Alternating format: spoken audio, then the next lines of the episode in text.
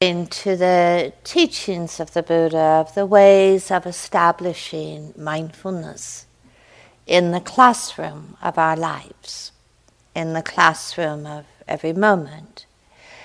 They are also teachings about waking up, hmm? about waking up to what is actually going on. The Buddha very, very clearly framed this as an, a moment to moment commitment. Whether sitting, standing, walking, lying down, whether coming or going, whether dressing, whether eating, whether in the bathroom, whatever is happen- happening, we establish mindfulness. So I would really encourage you to not think of this practice very much, as Akincano has said, as something we do.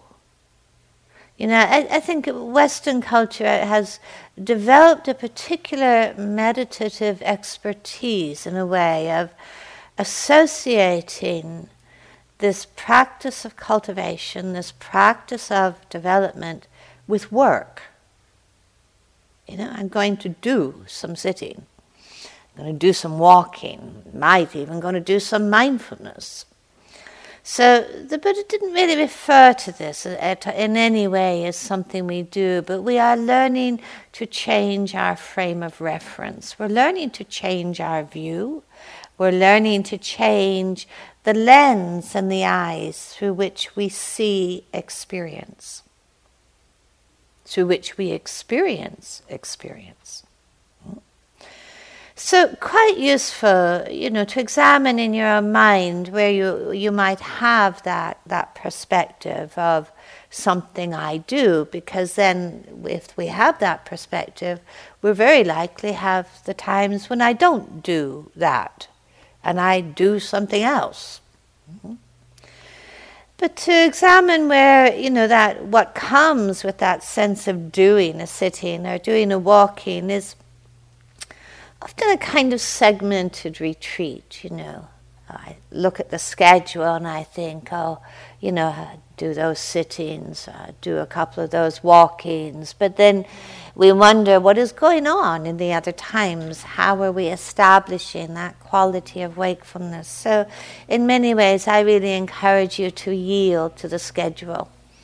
It's not a command structure, it's not a, a, a task it's a way really of, of developing that commitment, that uninterrupted commitment we're developing to wakefulness throughout the day. Now, I think particularly, you know, in, in our minds, it's very easy to make hierarchies out of forms. And I think, you know, because we have all these Buddha statues sitting around with eyes closed, um, you know, we think that's, that's the real business you know, anything else has to be secondary. Um, in my experience, those who neglect walking meditation are often those who have the greatest difficulty in making this integration of this practice into life. Because the walking practice is the closest form to the rest of our lives.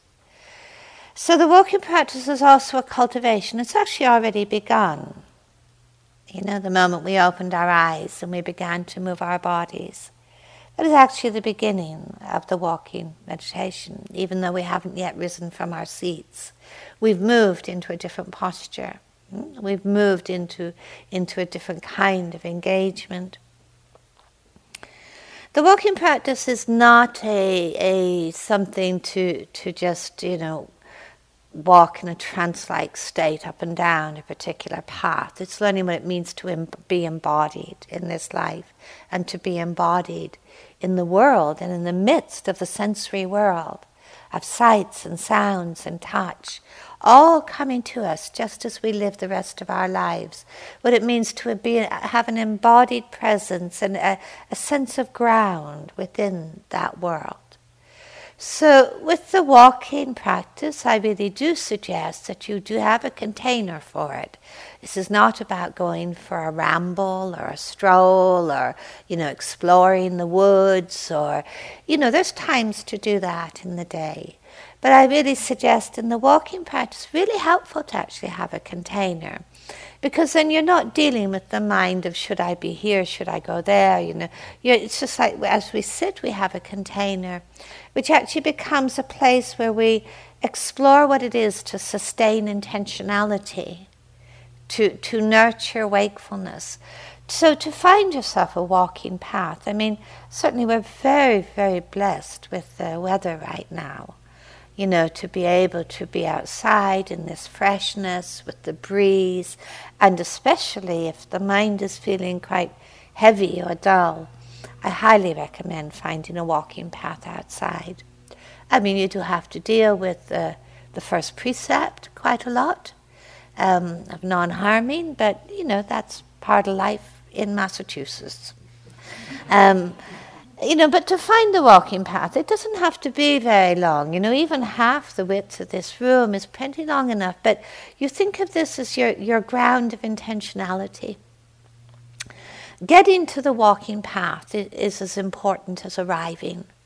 You know, you don't kind of bustle along quickly in order to get somewhere to walk mindfully. Mm-hmm. You know, it's, it's part, part of that process. So it's finding a walking path. We do have lots of places inside, as you know. And actually, I find it quite useful to, to adopt a walking path, as long as it's not in competition with somebody else's adoption. Um, but to adopt a walking path, so that when the sitting, when the bell goes, you know, you're not having to go through a whole mental process of where should I walk today? Looks good over there. No, not so good. You know, go over there. No to adopt a walking path, you know, to let it be a kind of second home, just like your cushion or your chair is a home. Mm?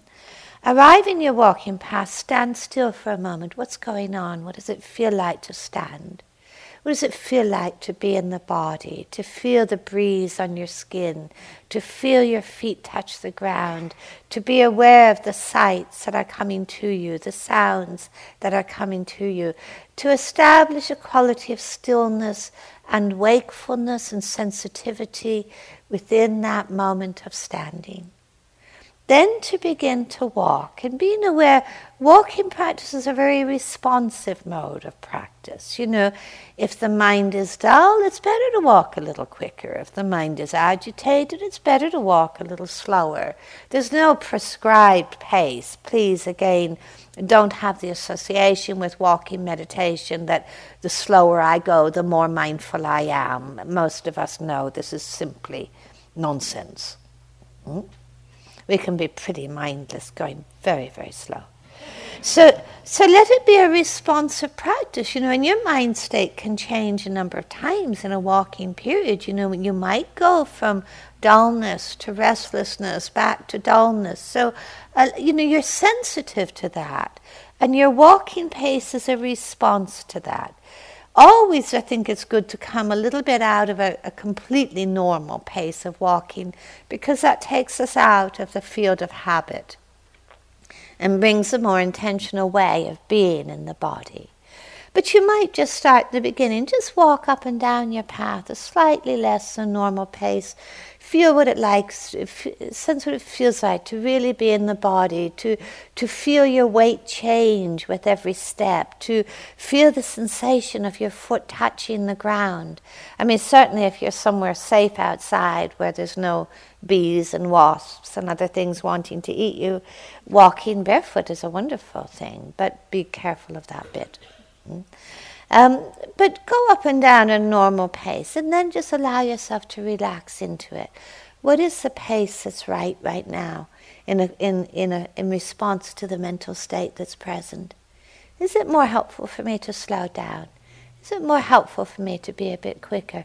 Is it maybe more helpful for me to stop and stand still many times if I feel completely disconnected from the body? Is it helpful for me to stop and stand still and really unify and integrate body, mind, and present moment? So, this is an investigation, you know, it's not a bit of busy work, it's not a project, but it is genuinely an investigation to see how we are inhabiting our walking path, how we are inhabiting the body in this moment. Again, sometimes it's very, very useful, just as in the sitting, to, to have a sort of primary anchor. You know, we might start with feeling the body walk, just sensing the, the fullness of that experience. And then we might find that it's quite helpful actually to, to have that anchor of experience, that anchor of mindfulness within simply the footfall, sensation of the foot touching the ground, and then moving, and then touching the ground. And there will be many moments when that's not where your attention is. As Akincano says, your, your life will follow you onto your walking path. You uh, know? So you will find, you know, the impulses, you will find the memories, you will find the thoughts about all the things you left undone, the emails you didn't send, you know, the people you're concerned about, or the people you want to be with and aren't with.